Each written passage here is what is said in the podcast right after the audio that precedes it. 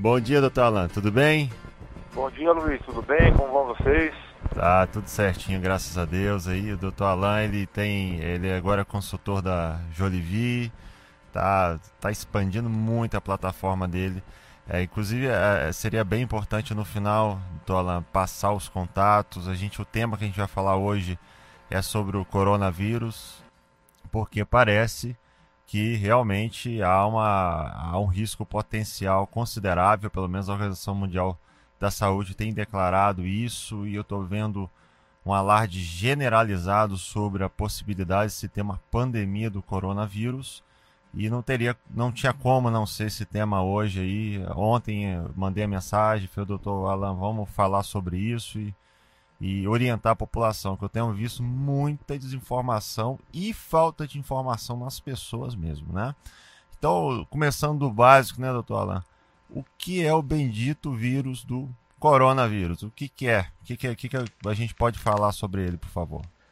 Então, o coronavírus é um tipo de vírus, certo? Que até não muito tempo atrás ele estava restrito aos animais, tá? Uhum. O primeiro tipo de coronavírus que a gente tem registrado aconteceu um surto em 2002 e 2003 na China. E esse surto foi conhecido na época como SARS, né? Acho que o pessoal talvez lembre disso, né? Que é uma uhum. síndrome respiratória aguda. Então esse foi o primeiro coronavírus que foi registrado casos em humanos, né? E que tudo leva a crer que eram animais é, que tiveram contato com as pessoas. Existe uma teoria de que é o morcego, né, originário do morcego, e depois, através de mutações, passa para alguns mamíferos, no caso da China, por um tipo de gato selvagem, e desse gato selvagem para os humanos. Então aconteceu a primeira epidemia em 2002 na China, né, e tinha uma letalidade na época de 10%. Nossa, meu Deus. E era um coronavírus como o de agora, só que um pouquinho diferente, tá? É a mesma, mesma espécie, vamos dizer assim. A gente sabe que os vírus são, sofrem mutação com muita facilidade, né? E em 2012 houve uma outra epidemia de coronavírus, dessa vez foi chamado de MERS, M-E-R-S, que é a síndrome respiratória do Oriente Médio. Isso aconteceu naquela região então, do, do próprio Oriente Médio.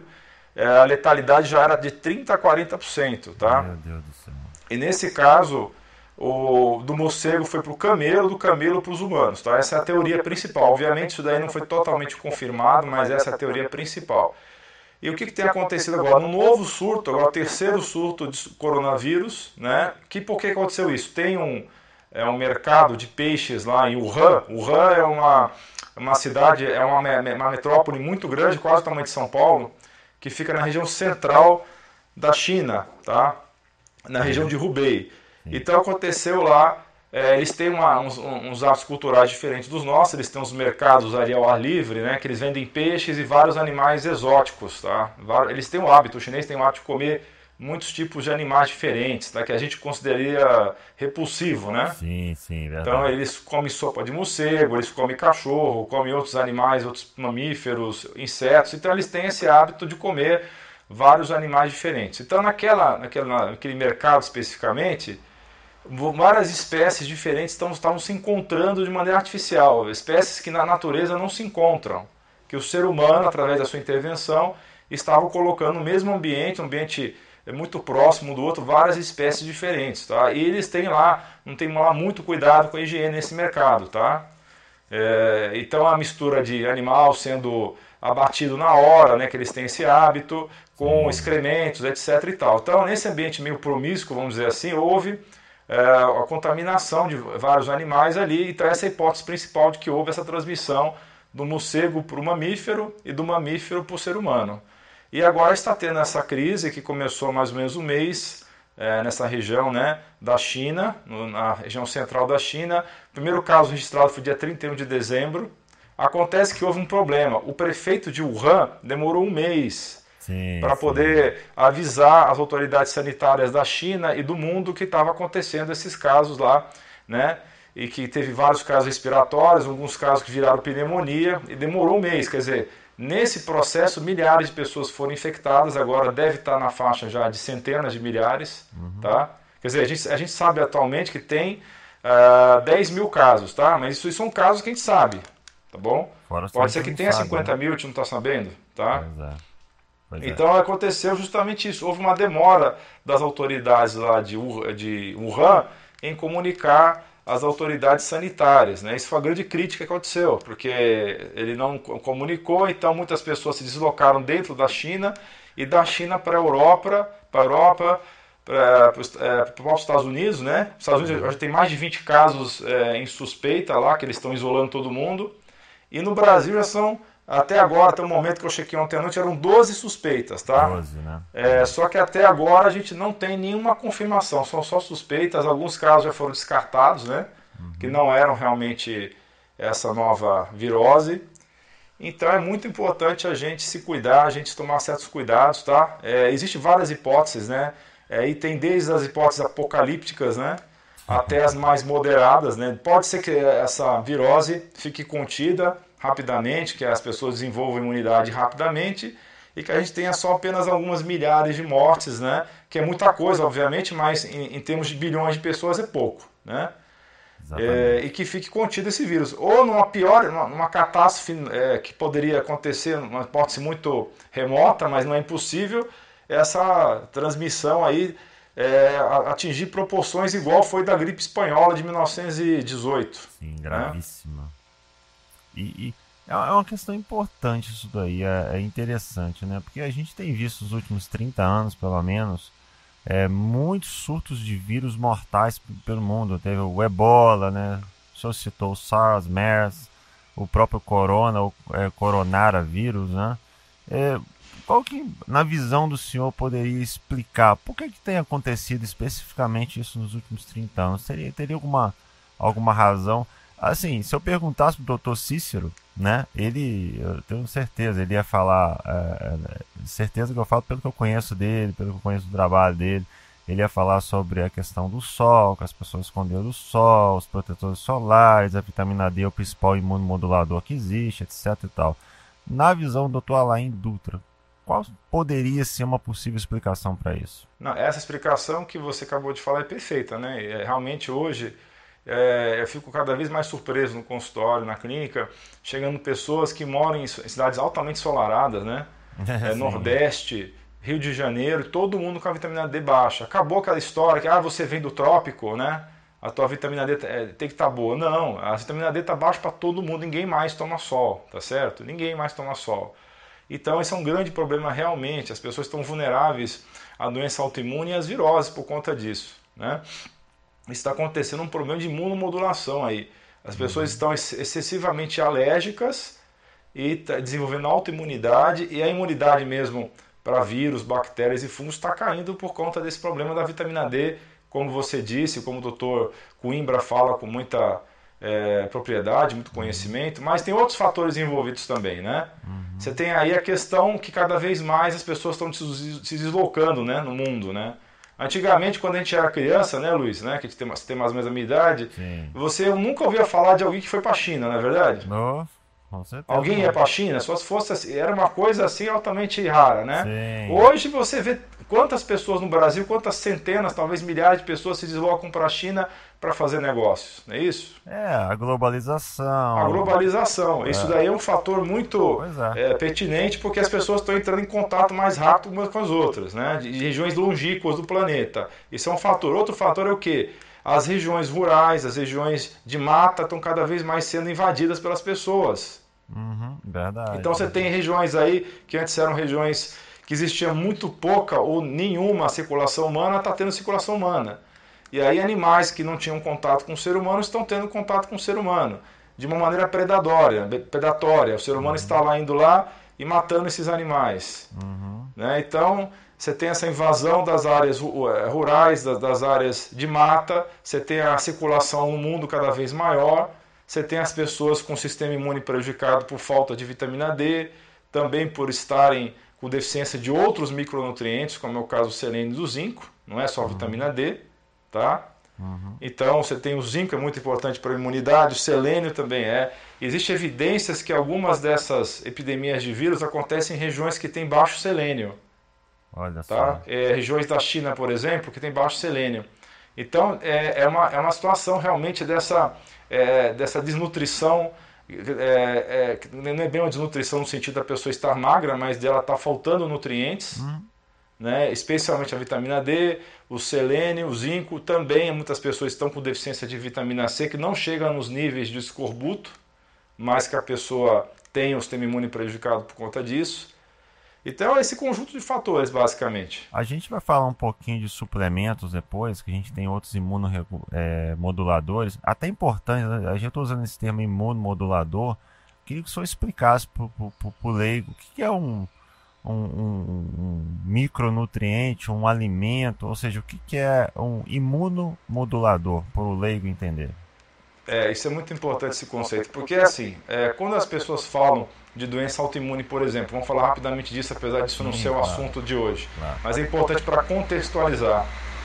Então, assim, quando você tem uma doença autoimune, o que, que acontece basicamente? Você tem a imunidade é, da pessoa específica, aquela imunidade dos soldados, né, uhum. que são altamente especializados, essa imunidade ela está prejudicada, né, e a, e a imunidade é, básica da pessoa, que é aquela primeira defesa dela dos soldados que não são especializados, ela está exagerada. Então existe uma desregulação aí dos, dos tipos de, da imunidade é, adaptativa para a imunidade que é a chamada imunidade padrão. Então você tem esse, essa falta de é, compatibilidade, então você tem um exagero de um lado né, na defesa e falta de defesa do outro. Então existe a desregulação. E a saída da medicina mais convencional para isso é dar é, imunossupressor. Então a pessoa tem uma doença autoimune, ela tem uma gripe, um resfriado, você vai tomar remédio anti-inflamatórios esteroidais, né, os corticoides, ou substâncias que vão baixar a sua imunidade. Aí você tem o que? Uma queda total da imunidade, em vez de você ter uma modulação, de você aumentar a imunidade que precisa e baixar a imunidade que está excessiva. Então os imunomoduladores entram dessa maneira, né? Agindo para melhorar o sistema imune ao invés de suprimir ele, como acontece com várias drogas que são utilizadas para várias doenças autoimunes, etc. Né? Tá, então, em outras palavras, seria né, nutrientes que ajudam a restabelecer o funcionamento correto do sistema imune. A pessoa que tem uma doença autoimune tem um sistema imune, ou seja, um sistema que defende contra, por exemplo, vírus, bactérias, fungos, né, parasitas em geral, que a gente é atacado o tempo inteiro, né? Então a gente tem sistema de defesa, que é o sistema imune. É, o pessoal chama de sistema imunológico, mas não se chama de sistema imunológico, é o sistema imune apenas. E a, a, a, ele, a pessoa que tem doença autoimune, ora, ele está completamente desregulado. Ele funciona de mais, hora funciona de menos, ou seja, ele está disfuncional. Então, esses micronutrientes ajudam a restabelecer o funcionamento saudável, é, é, é fisiológico é, do sistema imune. É isso, doutor? É, exatamente. É porque é como se nós tivéssemos assim a, a, os fuzileiros navais, a marinha, a aeronáutica e o exército, né? Ok. É como se você tivesse uma dessas forças aí exagerada. Tem é, muitos a tropa de, sei lá, do exército está exagerada, está faltando a marinha. Perfeito, perfeito. Então você tem uma desregulação, uma parte do sistema imune não está legal e a outra está exagerada. Saquei. Não, bom. Aí você regula através desses mecanismos, desses nutrientes, tem outras medicações que também fazem isso, né? Perfeito, doutor, perfeito. Ah, eu queria falar um pouquinho que eu estou vendo, doutor, que é, toda vez que aparece um, um, uma doença ou aparece um surto desse, é, cá para nós, né? É uma oportunidade de negócio, né? E que negócio, oh, né? Com certeza. Você vai ver que eles vão falar aí na, na, na mídia constantemente o quê? Não, não temos medicações específicas para o vírus. Falando. Não tem. É, vão ficar martelando isso na cabeça das pessoas. Então, até um belo dia, daqui a uns seis meses, vão aparecer uma vacina aí. Já estão atrás disso já. Estão testando. Então, sim, já tem grupos, inclusive um uhum. em San Diego. Eles já fizeram, eles já mapearam o gene do, do vírus. E tem grupos no mundo inteiro, inclusive um em San Diego, de um laboratório de biotecnologia, que já está desenvolvendo essa vacina. Eles acreditam que no meio do ano vai ter, ou seja, muita gente vai ganhar dinheiro com vacina. Sim, ele tem a síndrome respiratória do Oriente Médio, né, que é a MERS que o senhor falou antes. Eles estão testando a vacina que usaram à época, é, testando para ver se tem compatibilidade, enfim, se é responsivo. E óbvio, o vai ganhar muito dinheiro. Mas nessa perspectiva, tem um, um, um, uma abordagem muito interessante, que é a vitamina C em altas doses, né, doutor? Sem dúvida. Então isso é uma coisa que é escondida da população pois em geral, é. de certa forma, que você tem estudos desde 1940 mostrando que a vitamina C em altas doses, em doses que as pessoas achariam loucura, né? Uhum. É, porque não estão acostumadas, e que ela suprime vários vírus. Tem estudo com o vírus da poliomielite, tem estudo com o vírus da chikungunya, né? mostrando é, a ação da vitamina C. Então, pra, praticamente todos os vírus têm ação a vitamina C em altas doses, que se pode tanto fazer via oral, né, quanto injetável. E é uma coisa lamentável que no Brasil a vitamina C é tão cara, porque é uma coisa baratíssima fora do Brasil uhum. e até em algumas circunstâncias, porque, porque o ascorbato, né, uhum. o ácido ascórbico, é utilizado como conservante alimentar. Mas quando você pega esse mesmo ascorbato e transforma ele em remédio e vitamina para vender na farmácia, ele joga um preço lá em cima. Sim, sim. E, e, e, tem, e realmente existe muita experiência com mega dose de vitamina C para várias doenças é, virais aí, que assim, e é muito interessante que o critério é justamente esse. Quando a pessoa começa a ter um, um desconforto intestinal e começa a ter diarreia, é porque ela atingiu a dose é, que ela tem que manter, tá? Ou baixar um pouquinho. Então, e muitos especialistas aí que estudam a vitamina C em altas doses mostram isso, que se você quer é, tratar de uma virose qualquer, qualquer virose que você quiser, usando vitamina C, vai tomando doses bem altas mesmo de vitamina C até você começar a ter diarreia. Ou essa diarreia é sinal de que você atingiu a dose que é necessária por, por aqueles dias, né? É, é um critério muito parecido com o do magnésio, né? Na hora que exato, você, é, pra você ajustar a sua dose, né? Na hora que deu diarreia, você volta um pouquinho, né? Exatamente, isso, né? essa que é o critério. E uma coisa extremamente simples, né? É, a gente sabe que quem já viajou para fora e comprou vitamina C nos Estados Unidos sabe que vitamina C é preço de banana, porque deveria ser. Lá só é. que no Brasil mesmo, Lá que é. a gente vai comprar vitamina C de um grama na farmácia e paga mais de 100 reais. Né? Absurdo, né, rapaz? E, e, assim, quando o senhor fala de altas doses para o ouvinte entender, porque tem gente que não tem noção de nada, assim, de dose, né? É, é, até porque a pessoa, às vezes, essa informação não chegou ou por uma razão ou outra não foi atrás, o que, que seria uma alta dose diária? Aquela pessoa que quer suplementar. Aproveita até para falar aqui da, dos dos nossos patrocinadores, a Floreasca, né, que, é, tem, é, que eu confio, eu conheço como que é produzido, eu recomendo aqueles que quiserem. Eu, é, é uma farmácia de manipulação muito segura, muito confiável e eu quando manipulo minhas coisas eu vou lá. O que, que seria a, essas altas doses, doutor, por favor? Então, é, é, muito variável isso daí, tá? Agora, para uma pessoa comum que não está, às vezes, com a oportunidade de estar com o médico próximo, tá? Uhum. E, e tiver com qualquer virose, você pode começar com 3 gramas ao dia. Pode parecer muito, mas não é, tá? tá? Tem protocolos aí com doses muito maiores do que isso. Então, como é que funcionaria isso? Você compraria a vitamina C, ou de 500 miligramas, ou de 1 grama, ou se você quiser manipular de 750 miligramas, e você toma essas 750 miligramas quatro vezes ao dia. Né? Você vai dar um total de 3 gramas ao dia de vitamina C. De manhã, é, depois Isso para uma pessoa que está... Oi? Desculpa, doutor. O horário, assim, de manhã, em jejum? Não, o horário, é, quanto mais frequente é melhor, tá? Ah, ok, ok. Porque, na verdade, a vitamina C tem esse problema. Ela não tem depósito no organismo, uhum. a gente não consegue produzir vitamina C. Nenhuma, é, a, raça humana não tem esse gene para produzir vitamina C. Uhum. A gente depende exclusivamente da dieta. E a vitamina C não tem depósito no corpo. Então não você tem que estar ingerindo né? vitamina C. Oi? Não armazena, né, Dudu? Não armazena, não tem armazenagem no corpo. Então, quanto mais frequente, melhor, tá? Assim, como assim? Existe até pessoas fazendo um protocolo de vitamina C que toma a cada seis minutos vitamina C. Nossa. Tá, então é uma coisa assim que é muito variável. Mas para um cidadão comum que talvez não tenha essa, esse tempo ou, ou, essa disciplina de ficar tomando de 10 em 10 minutos vitamina C, pode estar tomando quatro vezes ao dia, tá? E totalizando 3 gramas por dia. Agora tem protocolos aí com doses muito maiores do que isso, muito maiores, tá? É, a vitamina C, ela é extremamente segura, tá? tá? Nunca foi registrado no mundo nenhum caso de morte Okay. Por, é... por, intoxicação por vitamina C. É o que eu ia e... perguntar, justamente, se seria alguma. Porque às vezes tem muitos na internet desinformação, né? Até médicos que não conhecem da parte de nutrologia ou nutrigenômica e vêm falar essas besteiras às vezes, né? Infelizmente tem. E, e nesse caso, então, doutor, a, a, aquelas pessoas que não têm recurso, não têm dinheiro, quais seriam os alimentos que poderiam ajudar? Água com limão, eu entendo que sim. Né? É, na verdade, assim, a gente gosta sempre de priorizar os alimentos, né? Sim. É, lógico que para uma prevenção vai ser ótimo você tomar o suco de limão, né? Você tomar um sumo de um limão por dia ou de dois por dia, se você lembrar, colocar aí meia, meio limão num copo d'água, não é isso? Isso. E beber isso uma, duas, três vezes por dia. Porque assim, o que acontece? Um limão é, de 100 gramas mais ou menos vai ter uma faixa de 40 miligramas de vitamina C. Uhum. Tá? Não é uma dose assim que a gente recomende para tratamento tá? de viroses. Uhum. Porque vai ser baixo. Agora, para prevenção, é, é perfeito. Você pode estar tomando água com limão todo dia de manhã e estar tomando seus 20 minutos de sol, já vai estar fazendo grande coisa. Você não pode fazer nada se você não tem dinheiro para comprar vitamina C, tá? O que, que você faz? Toma o suco de meio limão, pelo menos, ou de um limão inteiro, por dia misturado com água, e vai tomar os seus 20 minutos de sol. Você vai estar aumentando pelo menos a vitamina C, a vitamina D e também aumentando o zinco aí que tem na, na- na- também no limão, né?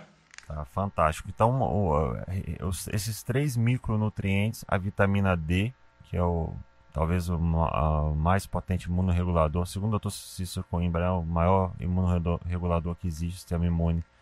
Ah, então seria a vitamina D, a vitamina C e o zinco. E a gente coloca o selênio nessa, nessa brincadeira também. É, né? selênio, se você aí já, se você morar no norte, né, ou se você conseguir comprar, estamos falando de pessoas com pouco recurso aqui, né? É, exatamente. É, se você não tiver condição de comprar a castanha do Pará, né, porque é uma fonte boa para de, de- de selênio, né? É, você busca ingerir mais frutos do mar também, que tem um pouquinho mais de selênio, né? Mas a melhor fonte mesmo é a, a, a castanha do Pará, né?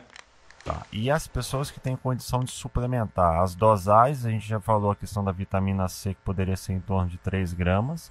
A vitamina D, qual seria a A dosagem? vitamina D é o seguinte, segundo o Dr. Coimbra, que eu, eu, eu também acredito e sigo os, os preceitos do Dr. Coimbra, é, seria 10 mil por dia para um adulto, tá? Ok.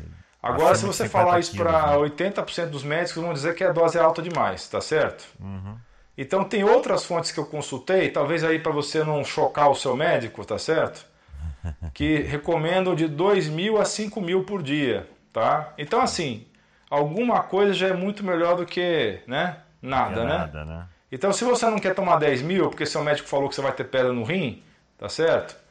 Então, você toma de 2 mil a 5 mil por dia. Né? Já vai aj- ajudar muito, né? É, e o, o Dr. Cícero, ele, ele, ele tem uma argumentação, acho que é difícil de bater, né? Que ele fala, olha, uma pessoa com pele branca, no horário de meio-dia, que inclusive o horário é pegar sol, né, pessoal? Aí, um horário, depende da região do país, da época do ano, mas é em torno de 10 às 14 horas, é isso, doutor? Então, é o contrário do que o pessoal da dermatologia fala, porque, eu, é, veja bem, não é que seja incompatível o que a gente fala, totalmente incompatível com o que os dermatologistas falam. É, o dermatologista, ele quer que você não se exponha ao sol num, num- num pico, né? Porque eles vão, dizem que aumenta o risco de câncer. O problema desse raciocínio é o seguinte, o câncer que mata de verdade pele é o melanoma. Isso. E o melanoma é o contrário dos outros cânceres, quer dizer, é, quanto menos sol você toma, maior o risco. Ou seja, se você tomar sol, você se protege do melanoma, Sim. tá certo? Então, o, o câncer que aumenta a incidência para quem se, é, é, se expõe exageradamente ao sol, que hoje eu não vejo ninguém mais fazendo isso. Uhum. Talvez um pescador ali, um, trabalhou, um trabalhador é, de, de obra para lá, mas assim, 99%, 99% não está mais fazendo isso, certo? Uhum. Então, assim, o que acontece? Então, o câncer que eles se preocupam muito, que o sol, excesso de sol pode dar realmente, é o espino celular, tá? É o epidermode de pele. Só que esse epidermode não mata mais ninguém. Por quê? Porque o diagnóstico normalmente é feito antes da doença se espalhar, tá certo? Então, a- o grande desafio hoje é o, é o melanoma, que é um câncer muito mais grave do que o baso celular, do que o espino celular. E é justamente o contrário. Se você não se expõe ao sol, você pega mais. Né? Sim. O, o- a questão, só a questão da dose da vitamina D, o, voltando com ele fala, o doutor Cícero ele fala sempre, o doutor Alain, que é, segundo o doutor Michael Holly, que, que é um dos grandes especialistas do mundo, se não o maior junto com o doutor Cícero no tocante ao tema vitamina D, é, uma pessoa de pele clara, com os braços e as pernas é, expostas ao sol, recebendo sol ali entre 15 e 30 minutos, de, de que você para quando começa a ficar vermelhinha, né, já, já eritemas, ah, seria capaz de produzir até 20 mil unidades internacionais de vitamina D. É exatamente isso, pois né? É, a gente sabe então... disso, mas infelizmente esse argumento já foi falado muitas vezes, tá? Sim. E não adianta, entendeu? Quem defende o negócio de você ficar fugindo do sol, vai continuar falando isso, entendeu? Vai falar que é alta dose então, né? É, então, na verdade a gente sabe que tá errado, não é alta dose, né? 10 mil não é de jeito nenhum, você produz rapidamente 10 mil numa ficando exposto ao sol poucos minutos, né? Como você falou, pele clara de 15 a 20, pessoas mais morenas de 30 a 40, tá? Eu tô lá em, dando continuidade às nossas orientações aqui. Ah, bom, uma forma da gente prevenir, que a gente já discutiu isso daqui, é realmente você ter um sistema imune funcionando de forma ah, de forma correta, né? É, as pessoas portadoras de doença autoimune principalmente, a gente já discutiu, que é ter um sistema imune muitas vezes disfuncional e o ideal é realmente promover, é, ingerir né, e, e, também algumas práticas de estilo de vida que auxiliem esse sistema imune a funcionar de forma adequada. Nessa questão toda esse sistema imune, eu acho que é muito importante falar sobre o intestino, né, doutor? Porque 80% do sistema imune está na mucosa intestinal, né? tá, digamos, no trato gastrointestinal. E o que passa ali é o que? Alimento ou bolo alimentar, né? ou seja, o que a pessoa ingere. Então, dado esse raciocínio, eu posso concluir então que uma alimentação saudável ajuda diretamente na prevenção também do coronavírus? Com certeza, né? Porque vai melhorar a defesa do corpo inteiro para qualquer doença, né? Seja infecciosa ou não infecciosa, né? Transmissível ou não.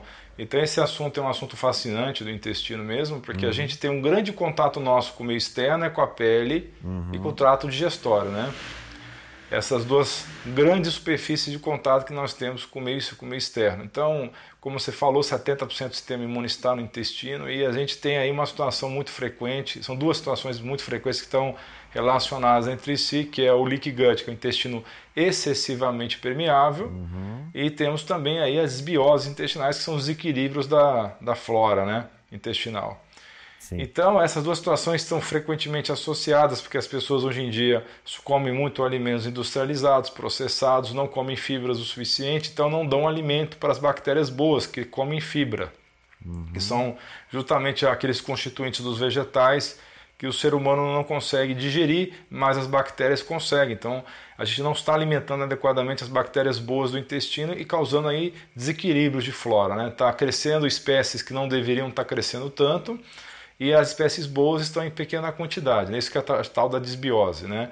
E, a, e a desbiose associada a alguns alimentos inflamatórios, principalmente o glúten tá? e o leite, né? e os derivados do leite, porque tem a caseína, que é uma proteína inflamatória no leite e nos derivados, e tem o glúten na farinha, né? Uhum. esses dois elementos fazem abrir a barreira intestinal, porque eles é, atrapalha o funcionamento de uma proteína que tem nas células do intestino delgado, que chama-se zonulina. Né? Zon, zon, zonulina vem do grego portão. Então, eles abrem esse portão é, do intestino, a permeabilidade do intestino fica exagerada, é como se abrisse pequenos furos numa rede de pesca. Né? Imagina uma rede de pesca e você dá alguns furos nessa rede de pesca. Então, vai passar pela rede coisas que não deveriam. Né? Alimentos não digeridos, alimentos que ainda não foram é, digeridos pelas enzimas digestivas, essas moléculas grandes não digeridas vão interferir com o sistema imune. Porque na hora que chega na circulação sanguínea do intestino delgado, o sistema imune que está lá, as placas de paia, vai reconhecer aquilo como um agressor, um invasor. Então eles vão desenvolver é, anticorpos, né, defesa contra moléculas inofensivas de, de comida. E essas, esses anticorpos produzidos nessa região vão viajar o corpo inteiro. E de vez em quando eles vão encontrar sequências de aminoácidos parecidas com as sequências que estavam naquela comida que iniciou o processo né, imunológico. Então você vai ter o que? Doenças autoimunes, né, que a mais conhecida de todas e a mais frequente nas mulheres é o Hashimoto.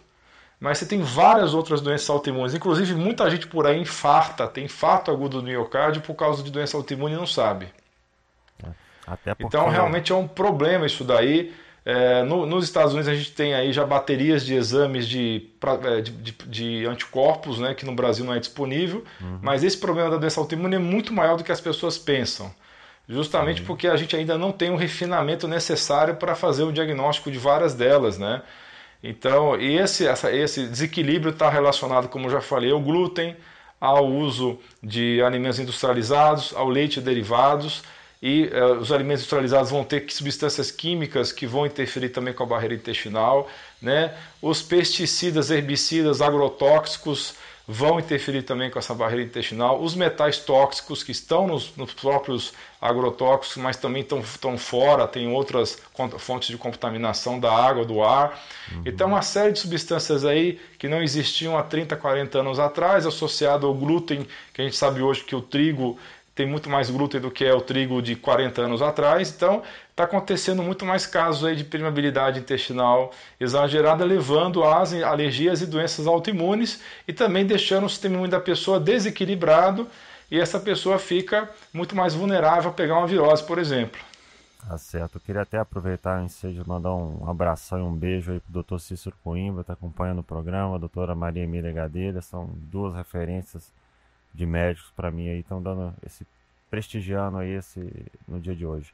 Ah, eu queria até aproveitar então o ensejo, doutor. O senhor está falando de alimentos inflamatórios, o senhor explicou como que fisiologicamente poderia é, é, perturbar o sistema imune ao passo dele não funcionar de forma adequada. A gordura trans presente no, no óleo canola, né, no, no, nos óleos vegetais, né, é, oxidados. Eu, estou até falando porque recentemente saiu um, parece ser um novo estudo, de novo, falando que o óleo de coco faz mal. E até eu tenho um, um amigo que ouviu uma médica recentemente falando, olha, o óleo de coco, esquece, isso é veneno, você tem que tomar, é, usar o canola, é, é algodão, é, enfim. Isso procede, doutor? Por favor, explique é, Essa briga vai continuar por muitos anos, por quê? Porque existe literatura mais antiga que não diferencia a gordura saturada tá? das, das, dos outros vários tipos de gordura, né? tanto as poliinsaturadas ômega 6 como as poliinsaturadas ômega 3 uhum. e as outras gorduras artificiais, né? as, as gorduras trans. Então, muitos estudos anteriores têm muita dificuldade de isolar qual que é a gordura que faz mal, qual que é a gordura que faz bem. Então, estudos antigos dão a entender, se você juntar tudo no mesmo balaio, que gordura faz mal em geral, certo? Sim. E muita gente se baseia nisso até hoje, mas tem bons estudos mostrando que gordura saturada não é o vilão não é o vilão. Porque a grande é, argumentação desse pessoal que não gosta do óleo de coco é porque é gordura saturada. E eles colocam todas as gorduras saturadas no mesmo balaio, né? Eles não diferenciam as gorduras de cadeia média, de cadeia curta, de cadeia longa, né? Uhum. E o óleo de coco ele é basicamente cadeia média. A gente sabe que essa, esse tipo de gordura tem um metabolismo diferente no organismo. A gente queima com muita facilidade o óleo de coco, ele não tende a ser é, é acumulado no organismo como gordura corporal, pelo contrário, ele até ajuda a emagrecer. E ele aumenta principalmente o HDL e colesterol. Ele pode aumentar um pouco o LDL e colesterol também, mas ele aumenta as partículas boas do LDL. Muita gente não sabe disso, mas o LDL ele é necessário para o organismo. Ele não está ali só para ferrar com a gente, né? Sim, sim. Ele tem função biológica. Então, existe partículas de LDL que oxidam e outras que não oxidam. Tá? O problema é a oxidação da partícula. Qual que é a partícula que oxida? É o LDL de alta densidade, tá? Uhum. Então, pode ser que até que o óleo de coco aumente um pouco o LDL, mas ele vai aumentar as partículas boas de LDL e as partículas boas de HDL. Então, o óleo de coco não é causa de doença cardíaca. Existe muita confusão a respeito disso, uhum. tá? Por conta desses estudos mais antigos e também porque já existe toda uma um arcabouço multibilionário aí já de ah, é, mais de 30 anos vendendo estatinas, então é muito difícil transpor essa barreira, porque é, é, já foram doutrinados aí, catequizados todos os médicos, principalmente os cardiologistas, durante muitos anos, e eles realmente têm muita dificuldade de entender que esses estudos que eles se baseiam, que são seis grandes estudos que falam das gorduras, é, aliás, da ação das estatinas, né, uhum. na, na, melhora da saúde cardiovascular, esses, esses estudos foram meio que maquiados, tem evidências disso daí, tá? Uhum. Tem grupos de estudos aí de pessoas muito renomadas, estudiosas, mostrando que houve maquiagem desses estudos aí. Então que a estatina, na verdade, não é uma droga que salva vidas, como as pessoas pensam, e que, na verdade, você tem que, é, em média, você tem que medicar 200 pessoas para salvar uma. Ou seja, a grande maioria das pessoas que estão tomando estatina estão tomando à toa, entendeu? Eu sei que eu falo, eu falo isso, é uma, talvez seja até considerado uma heresia por alguns médicos, né? Ah, sim, sim, verdade. Isso aí é, até eu sou professor de estatística na universidade, isso aí é truquezinho estatístico aí, né, para para fazer marketing da, da estatina. Um, é, porque você sabe da né? história do risco relativo. Eles Sim. usam o risco relativo em vez de utilizar o Number Needed to Treat, o NNT, que é o fato que realmente interessa, entendeu? Uhum. Sim, não usa os números absolutos, relativos. Né? Se não me engano, são 239 pacientes tratados para beneficiar um. Aí você calcula aí, né? Aí fica todo mundo só com os efeitos colaterais. E, enfim. Mas, a, a, a, doutor, até a questão do óleo de coco é muito importante, que tem o ácido láurico, né? Que junto com. A, a, que no estômago se transforma em monolaurina, que é um antibiótico de largo espectro. Então, Exatamente. Tese, ajuda, o óleo de coco né? tem duas, dois ácidos graxos aí muito legais, que é o ácido láurico como você falou, vira monolaurina no estômago, que é um excelente anti-infeccioso, e tem o ácido caprílico também, que é outro anti-infeccioso muito bom, um antifúngico também. Ou seja, a pessoa que usa o óleo de coco vai estar ajudando a fazer a prevenção do coronavírus. Exatamente. Forma, né? Tem Porque... várias outras alternativas que a gente não falou ainda, né? Por exemplo, é o própolis, né, que melhora o própolis sistema imune verde, também. Né? Nossa. Né? Então tem muitas substâncias naturais aí que podem ajudar, que tem ação antiviral, né? Tem, tem, então, tem. realmente você lembrou bem aí do óleo de coco, né? Tem, tem vários estudos aí na, na algumas universidades é, no estado de São Paulo.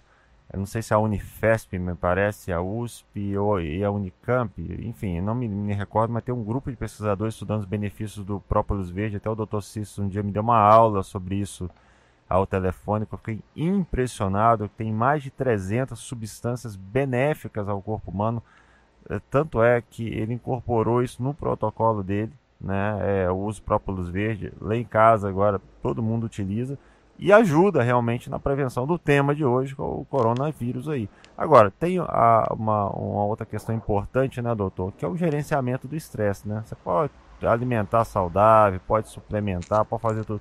Se o cara for estressado, fica meio difícil, né? Não, com certeza. Hoje nós sabemos que o Brasil, até por estudos recentes, estão falando que é, o Brasil é o país mais ansioso do mundo, né? E a gente é, é um povo muito ansioso, isso gera um, uma grande quantidade de estresse e desregulação do cortisol. Essa desregulação do cortisol, que em algum momento pode estar muito alto, em outro momento pode estar muito baixo, vai gerar déficit no sistema imune. Então é muito importante, é, é uma coisa que eu acho assim curiosa, inclusive até em consultório a gente orienta os pacientes todos a fazerem meditação, porque é muito importante ou outra técnica de relaxamento, se for o caso, se a pessoa preferir, por exemplo, yoga, ou tai chuan, ou mindfulness, ou qigong. O problema é que existe uma resistência natural muito grande das pessoas em meditar, né? Que eu costumo dizer no consultório, né? Estresse custa muito caro e meditar é de graça, né? Pois é. Porque aí é engraçado como as pessoas têm essa resistência. Às vezes você, é, é elas querem comprar um remédio de mil reais, mas não querem meditar, né? É porque elas estão tão ansiosas, doutor, que elas não conseguem sentar e ficar cinco minutos meditando quando, dependendo é, da técnica, né? É, eu, eu até ensino uma técnica assim, meio rápida, faz três pequenas, três, três mini meditações por dia de cinco minutos, né? Pois então, é. na realidade, isso aí faz uma diferença muito grande. Se a pessoa não quiser tentar esvaziar a mente, muita gente tem bloqueio com isso, só respira fundo que seja. Bota respira um fundo aí né? várias vezes ao longo do dia né? E já vai ajudar muito também. Tá. Ô, doutor, eu não posso deixar de falar sobre isso, né? Que a doutora Maria Emília Gadeira. Ah, sim, eu já ia falar para você, porque se a Maria Emília vai ficar brava comigo se a gente não falar do ozônio. Né? Exatamente. Né? Que os senhores conhecem, são amigos, eu sei que vocês são amigos, e, e como que ela luta pelo ozônio, que é um. É, é, é uma ferramenta na área da medicina espetacular, utilizada na Alemanha, na China, na Rússia, e o Brasil, assim, tá, tá aí, né? A, gente, a população brasileira tá deixando de ter esse benefício. E como que seria importante nesse momento, né, doutor? Não, sem dúvida. Tá? A gente sabe que o ozônio tem propriedades muito amplas de matar os, os germes, bactérias, vírus, fungos, protozoários, qualquer tipo de é, microorganismo, né? Então tem propriedades gemicidas amplas tem uma propriedade de melhorar a oxigenação dos tecidos, é excelente para melhorar a oxigenação dos tecidos, regula o processo inflamatório e o sistema imune também. E além disso, tem o combate à dor. Então, é um elemento extremamente completo. É muito difícil você não, te, não achar uma doença que o ozônio não tem aplicação. Isso, inclusive, é a grande bênção, mas também é a grande crítica que fazem ao ozônio. Frequentemente chamam o ozônio de panaceia, Panaceia vem do grego, né, que é uma, um tratamento para todas as doenças. Uhum. Quando se fala em panaceia em medicina, é como se você estivesse falando que é picaretagem, né? É porque... Quando a gente sabe que a panaceia tem, esse conotação, tem essa conotação negativa dentro da medicina, mas é, realmente o ozônio, ele, como ele, ele mexe em processos celulares muito básicos, né? muito é, básicos da célula, ele age, age em várias frentes diferentes, por isso que ele tem ação realmente em várias doenças. Né? Então a ozonoterapia, além de matar vírus e bactérias, vai causar uma imunomodulação, vai regular o sistema imune, né? E o, o interessante do ozônio é que você pode tanto desde você ozonizar uma superfície, você utilizar o ozônio para desinfectar equipamentos, desinfectar materiais, né? Então, uhum. muita, até os dentistas já usam ozônio há muitos anos com essa finalidade de desinfectar materiais, né? Uhum. Quanto você pode usar o ozônio na, dentro do corpo da pessoa, né?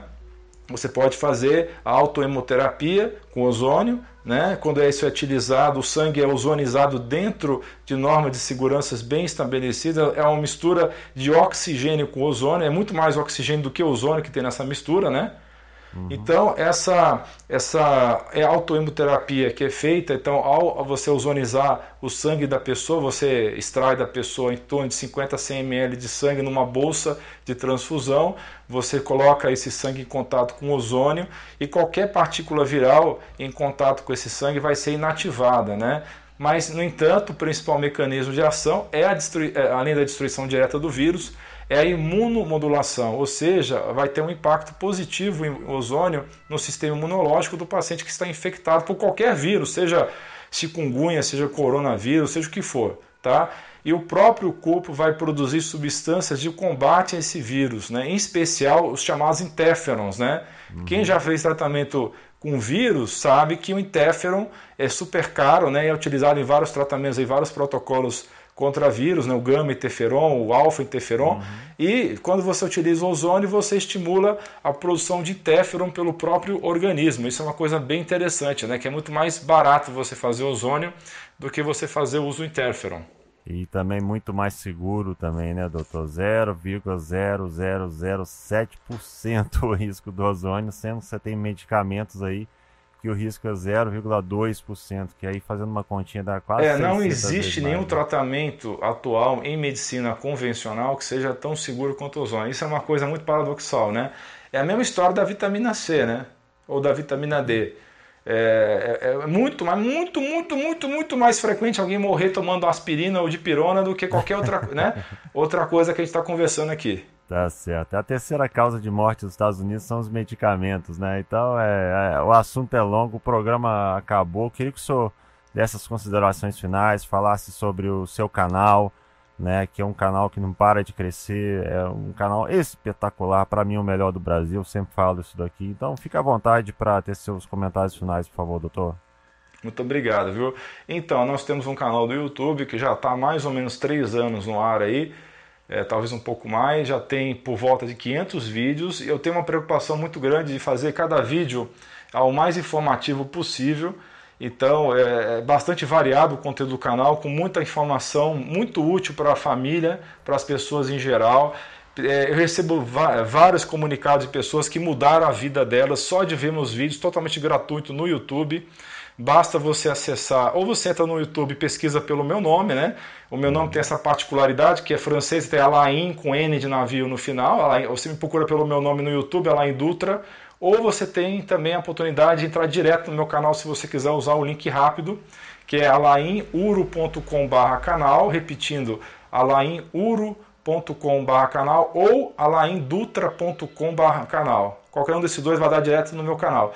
E para quem quiser é, uma assistência minha, eu atendo aí na, na Grande São Paulo, na, na, cidade de Santo André, na clínica HRI. Quem quiser entrar em contato por telefone e por WhatsApp, o telefone é 4902 2038, prefixo 11, tá? É 11 4902 2038 ou no WhatsApp 11 97130 1312, tá? E tá nas redes sociais também, você me acha, né, no Instagram e no Facebook pelo arroba dr Alain Dutra, tudo junto, dr de doutor, né, dr Alain Dutra, arroba dr Alain Dutra. Então estou lá no Instagram, estou lá no Facebook E a minha fonte principal aí de comunicação com as pessoas é pelo YouTube, nesse canal que eu acabei de falar.